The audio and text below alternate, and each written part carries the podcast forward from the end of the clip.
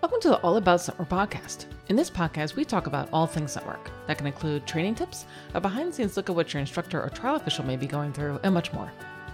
In this episode, I wanted to talk about how it is that we may be able to still help our dogs, even when we're going to trial, in the same kind of way we may actually want to help them when we're doing training.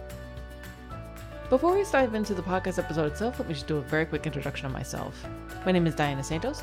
I'm the owner and lead instructor for Scent Work University, Dog Sport University, and Family Dog University. These are online dog training platforms that are designed to provide high quality dog training instruction to as many people as possible. We're very fortunate to have a client base that's worldwide. For Scent Work University in particular, we provide online scent work training that can help you in any part of your scent work training career. So, what I mean by that is we'd be able to help people who are just starting out, if you were developing some more advanced skills, or if you're getting ready for trial. We do this by providing online courses, webinars, a regularly updated blog, and podcast episodes like what you're listening to today. so, without further ado, let's dive into the podcast episode itself.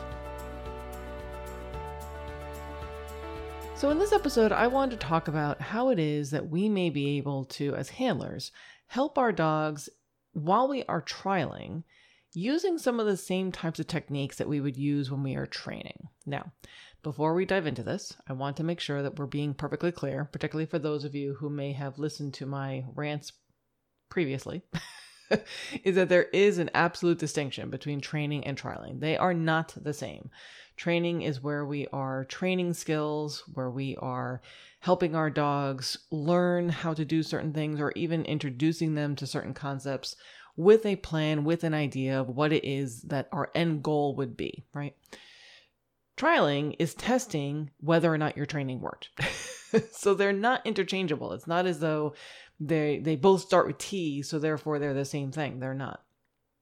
But one of the things that I think is lost in the distinction between training and trialing is that you as a handler when you're trialing do not suddenly take off your trainer hat meaning the very same things that you would do when you're training your dog you can do while you're trialing your dog. And you may be saying i have no idea what you mean.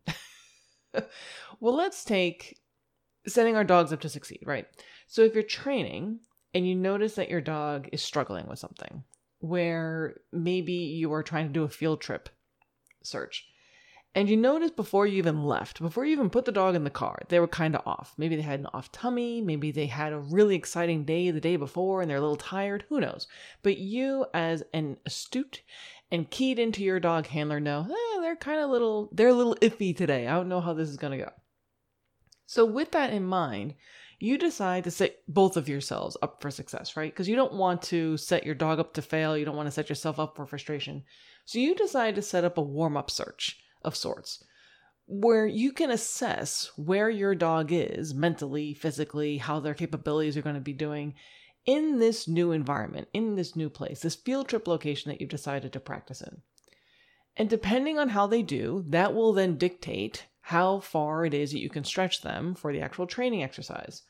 That to me is an excellent training approach of saying, this is the animal I have in front of me. This is the learner I have in front of me. They're not robots. They're not little androids. things happen and it's not always bad things. It's not like, you know, your dog is dying or anything. It could just be that they're tired. Maybe they had a really awesome day the day before, but now they're sore, they're tired, they're a little off, and that's okay. There's nothing wrong with that. You also have to balance. Maybe you're going to a field trip location that is just practically Disneyland, right? And they're just like, wow, this is so awesome. But it's such a large amount of awesome that they can't seem to stay inside their brain. they're just off doing other things. Whatever the case may be, by doing the simple exercise of assessing where your dog actually is and then figuring out what can I conceivably get out of this session where I'm not bashing my own head against a wall and I'm not setting my dog up to fail and potentially putting my training backwards? That simple exercise of doing a warm up search, you can actually see, collect data about where it is that your dog is, is a good thing. And you may say, okay, that, that sounds fair. That sounds fine. What on earth does that have to do with trialing? Well, the same applies. Meaning that when you have warm up boxes for trial, that can be the same exact thing.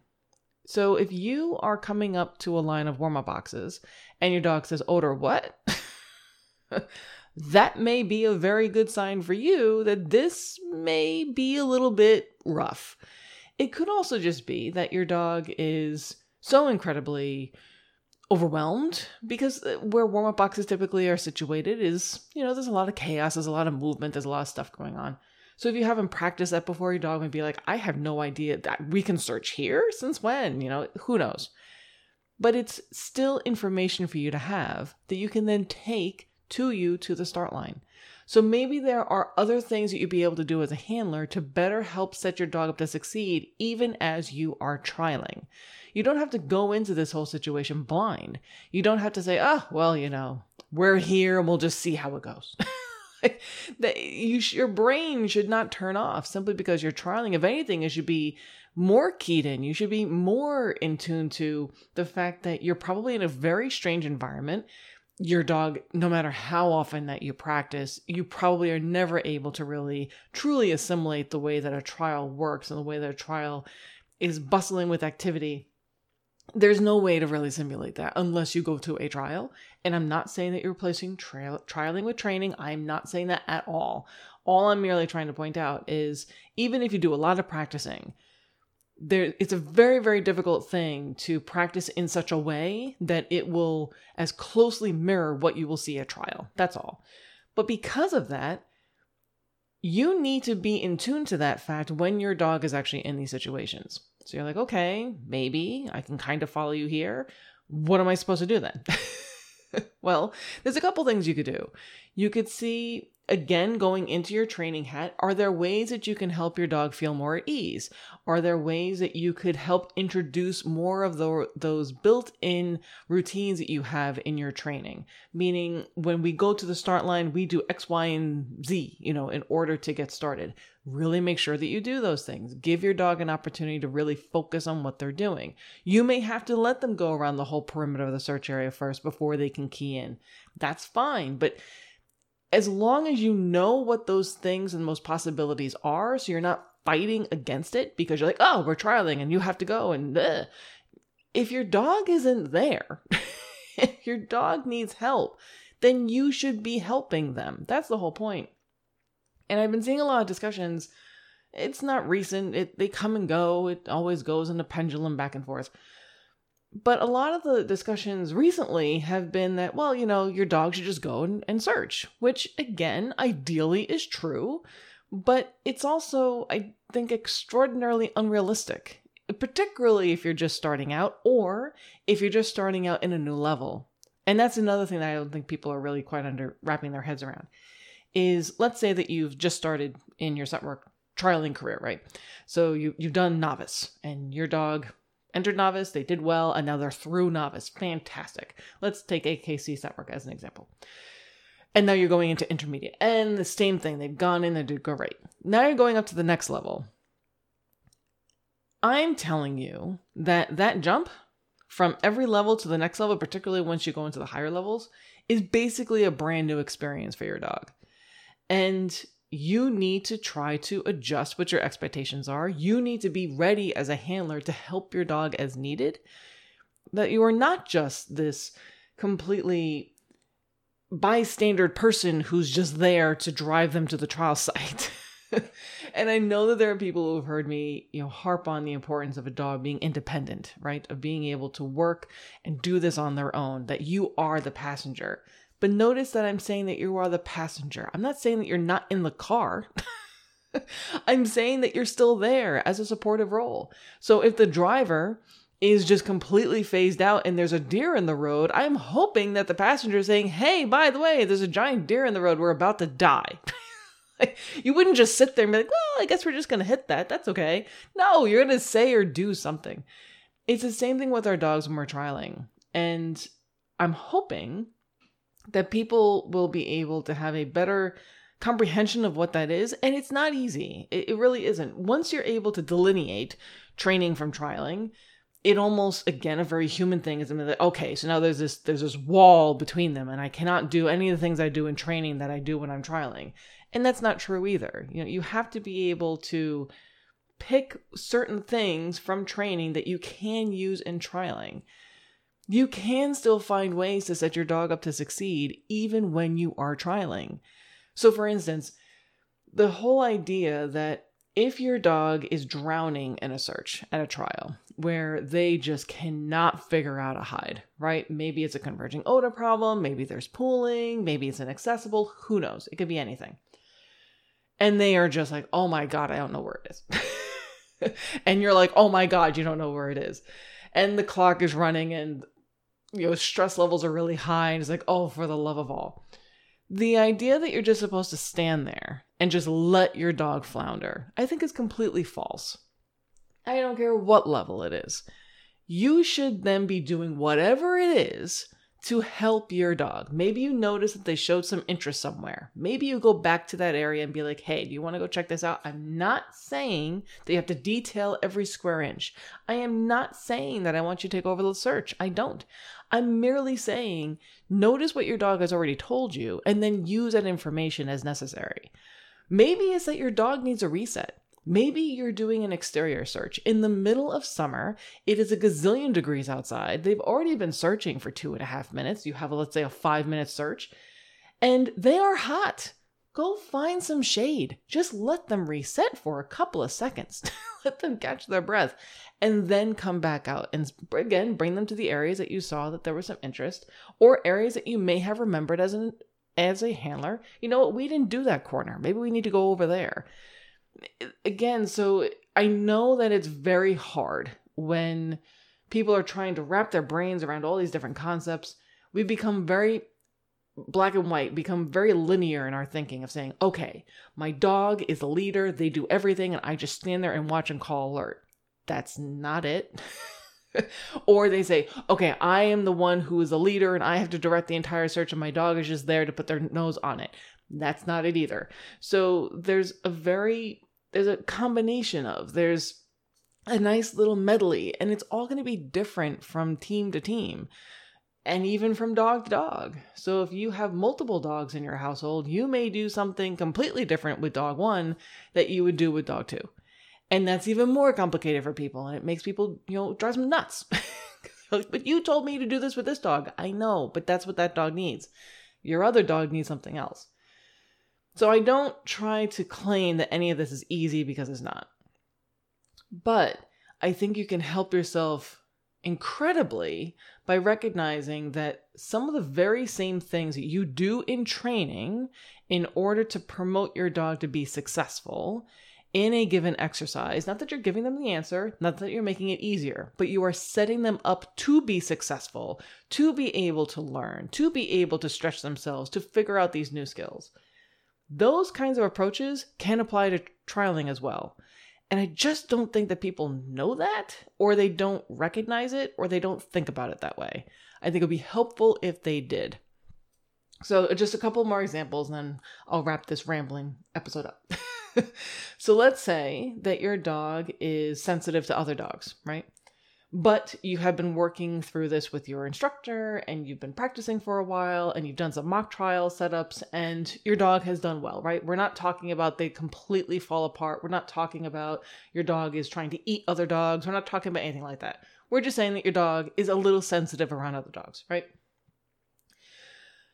You, as their handler and guardian and their advocate, need to look out for their best interest from the moment that you leave the home, right? From the moment that you leave your house, you need to say, okay, what can I do for my dog in order to set them up to succeed, in order to ensure they don't make a mistake, in order to make sure that their behavior modification program doesn't go out the window because I decided to put them into the deep end of the pool.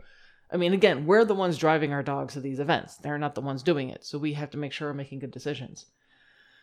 With that in mind, you have to probably think about maybe even a week ahead of time. What kind of activities and events are my dog going to be involved in? Is there a possibility for stress stacking? Is there a possibility that my dog would have had all these other things happen that are now stacking on top of each other so that they basically are in this heightened alert state, this stress state physically for themselves? That we go to the trial and they're just going to explode. That basically they are just like a little pressure cooker. they're ready to just erupt. That obviously wouldn't be fair. So, being mindful that that maybe is a possibility, look for a week ahead of your trial and try to make sure that your dog is in situations where that would not happen. And again, it's not only negative stress, it's also like super exuberating stress could also be stress stacking. So, for instance, let's say that your dog likes to do things like lure coursing or fast cats, or the, the new organization that just started up, Dash Dogs, where basically they're chasing the plastic uh, bag, the little quote unquote bunny, and it's very super exciting and it's awesome. It also tends to get dogs really aroused, which again, in and of itself is not bad. But if you had a dog who was sensitive to other dogs and you decide to do one of those things like the day before the trial, maybe that's going to be setting your dog up to be even more aroused when they go to the trial that you're trying to do for scent work. And maybe that wouldn't be such a great idea. So I'm just trying to paint a picture for you that when you are trialing, there are things that you should be doing, keeping in mind of who your dog is. So let's say that you did that. You looked at your calendar you said, okay, we're going to be doing these types of activities leading up to my trial to ensure that, as best as I can, that my dog is not stress stacking, right? That they're not overly aroused or anything else. Okay, great. You then have the drive to the trial. Well, do you have a good routine already? Is your dog comfortable in the crate? Is your dog are you going to be feeding them breakfast or you're not going to be feeding them breakfast? What works best for them? Are you going to give them chews or you're not going to give them chews? You're going to be playing music. Who the hell knows? it runs the gamut. But again, all of that matters because you could have done great that whole week leading up to it. But if your drive to the trial is just a bunch of stress for your dog because they don't like their crate, they don't like the car, maybe you're stressed out, maybe who knows. But now you get to the trial site and they're like, oh my God, like that's not going to help you. so you have to think all these things through again ahead of time and then what it is you be able to do to help them. Okay great. So we've done the whole week leading up. We've done the actual drive. You get to the trial site. You now need to figure out where am i going to put my car? So that my dog who's sensitive to other dogs could be successful you're probably not going to want to be at the entrance you're probably not going to want to be at the exit you may want to be closer to the exit. You're probably not going to want to be where there's a lot of foot traffic as much as you can avoid it. And you're going to want to have your setup so that your dog is going to be yelled at every single time that another dog walks by. You don't want them potentially yelling at other dogs as they walk by. So you want to, again, ahead of time, invest in things such as easy ups or shades or other things you'd be able to block off line of sight if necessary you want to be able to have access to the potty area so that you and your dog can go. You want to have a routine of how it is that you can do that to have your dog focused on you. All these kinds of things. None of this has anything to do with scent work. this all has to do with helping your dog be successful. But these are all training techniques that you were using at a trial.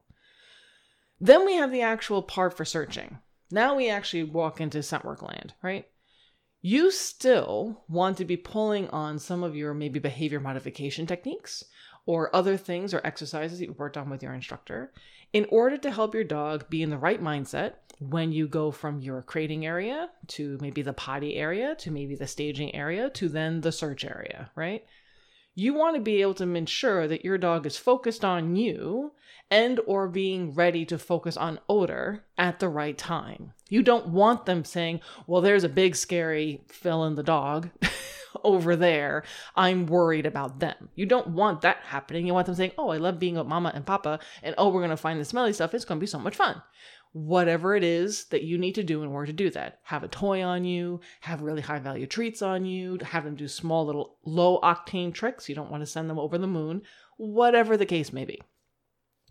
But again, I'm hoping now you're getting the trend here that you are applying the very same things that you have learned in your training to your trialing. You haven't just abandoned all these things, left them at your house. and then go to the trial site and be like, ah, well, you know, we're here trialing. We're just gonna we're just gonna hope for the best. Like, no, of course not. You're doing all these things because you know that these things are extraordinarily valuable for you to be doing with your dog. So, okay, we have our week before, we have the day of, we have the drive, we have finding a good parking space. We can then talk about what it is you're supposed to be doing when you're going to your search areas. Again, you know, whatever kind of exercises you're talking about with your instructor, whatever may be helpful or useful to your dog, all that's great. You then have the actual search. So you're actually told, okay, it's your turn. Come on in. when you go up to the start line, you are still able to do things with your dog, whatever the case may be. Now, I'm not saying that I encourage you to distract your dog or to try to get your dog focused on you. I'm not. But if you bring your dog up to the start line and you notice that they're looking behind you, there's no search area back there. That's where you came from. That's the staging area. They are not focused at all on the search area. Then you want to do something in order to ensure that they can actually focus, whether it be doing a small circle, whether it's walking backwards a little bit and then walking upwards, whether it's doing other types of activities with your dog, nose touches, a little trick, whatever, to get their brain back on what it is that they're supposed to be doing. You wouldn't want to just cross the start line dragging your dog behind you as they're looking the other direction. and say, okay, now we're going to search.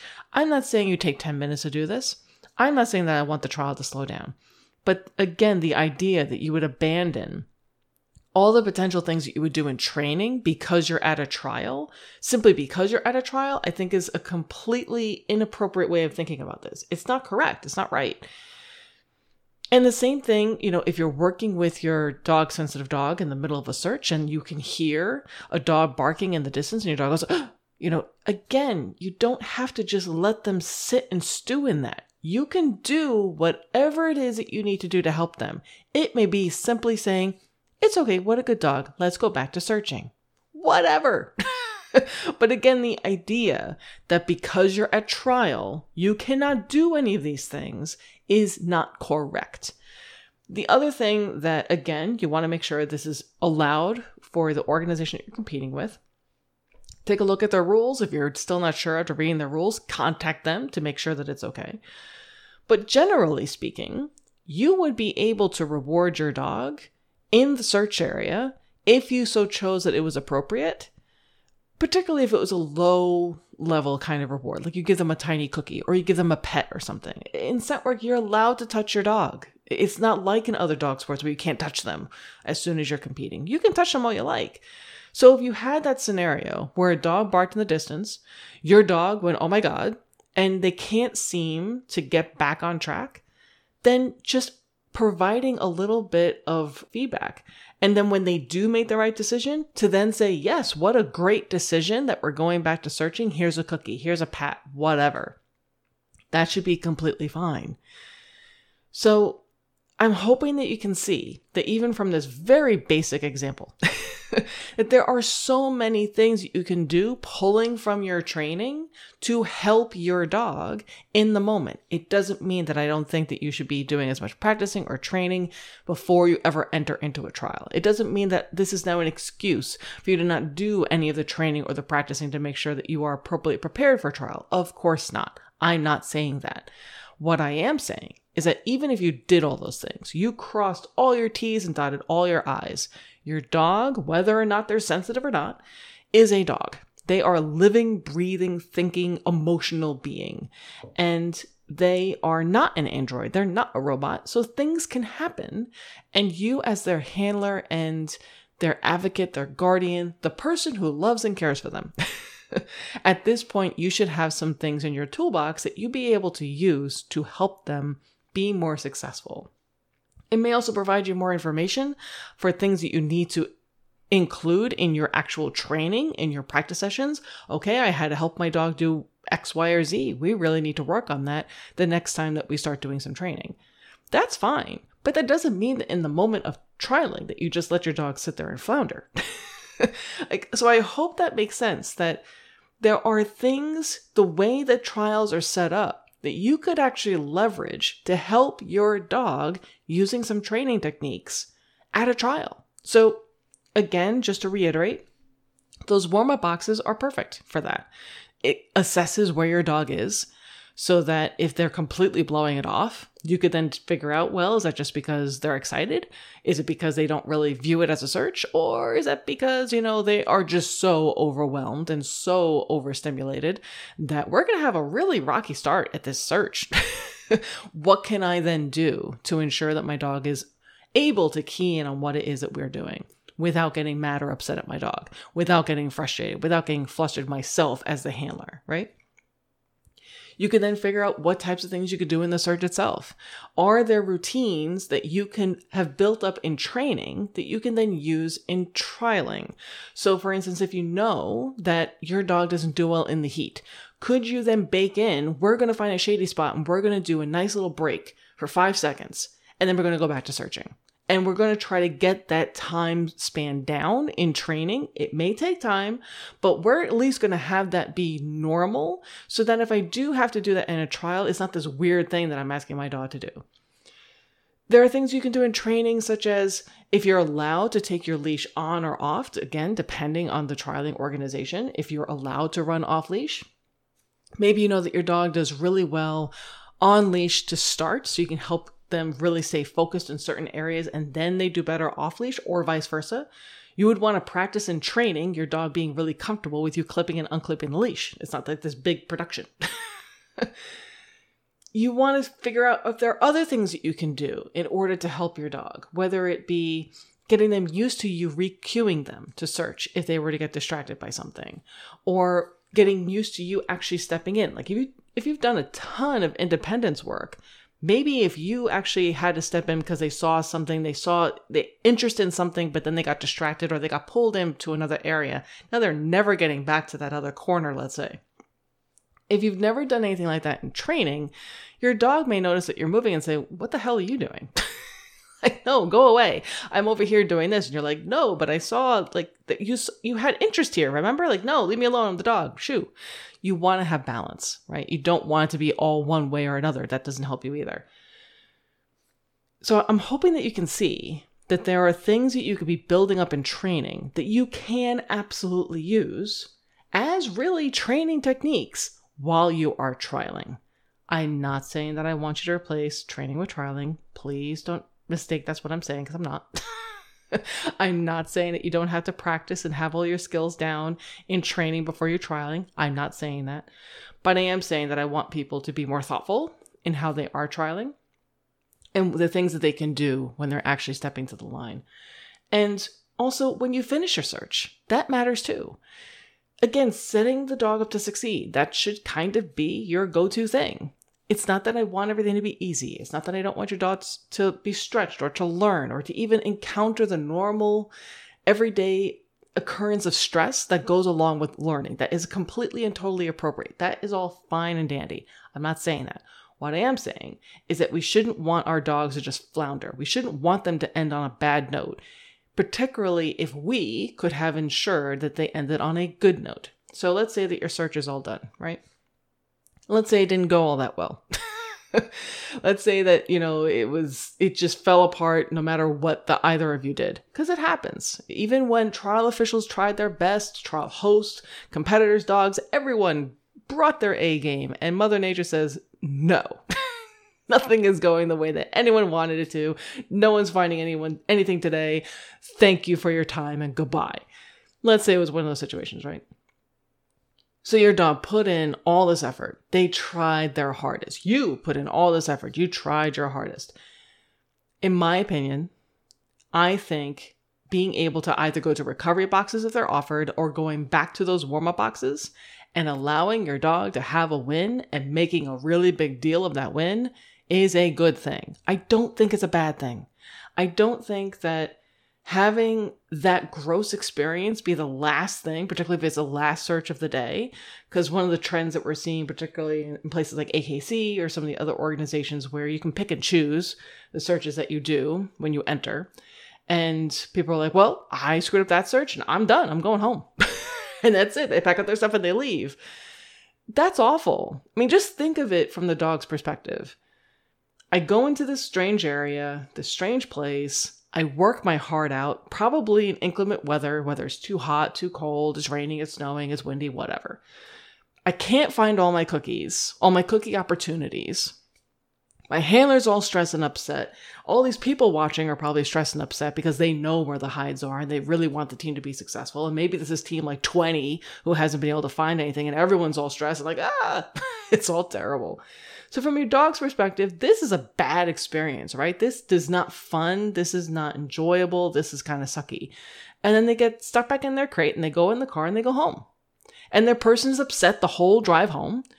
And they're like, I thought the sniffy game was fun, but this isn't fun. This is the opposite of fun. This is gross. I don't like this. I'm tired and I'm sore and my head hurts. And it's like, oh. now just imagine if you had all that same stuff, you know, all the same level of stress and angst and everything else, but instead of just going to the car and leaving, you had this amazing party session at the warm up boxes or the recovery boxes if they have them. Oh, some places do, most places don't, which I think is unfortunate personally, but just think of that. Just think of how good that could be, right? That would be wonderful for your dog to still say, yes, this odor does still pay, right? Because you can't bring odors to the trials. I'm not telling you to bring odors to the trials. Please don't bring odors to the trials. don't do that. Could you go home and do that? I guess it's a really long span of time. For some people, it's like days. You know, you're traveling days to get to trial sites. So, again, I think if we apply the training thought to this, of we had a less than stellar experience, how can we salvage it? You can do that by letting your dog hit on the recovery or the warm up boxes and making a big to do about it. And then having a huge party to your crate. Oh my God, you're the bestest dog ever. You're amazing. You know, do whatever acting that you have to do. And then when you're alone and your dog is not within earshot, then you can, you know, be disappointed. But again, just knowing what we know about training, applying those same techniques, those same principles, I think makes sense. So I hope that this, at the very least, got you guys thinking about how you may be able to apply some of the very same training principles to when you are trialing. Not trying to say that they're the same thing because they're not, and you should not be conflating the two. But the idea that all of your training knowledge turns off as soon as you trial, I think is incorrect as well. So I hope that you found this at least thought provoking. We're always open to hearing what anyone's thoughts are. But thanks so much for listening. Happy training. We look forward to seeing you soon.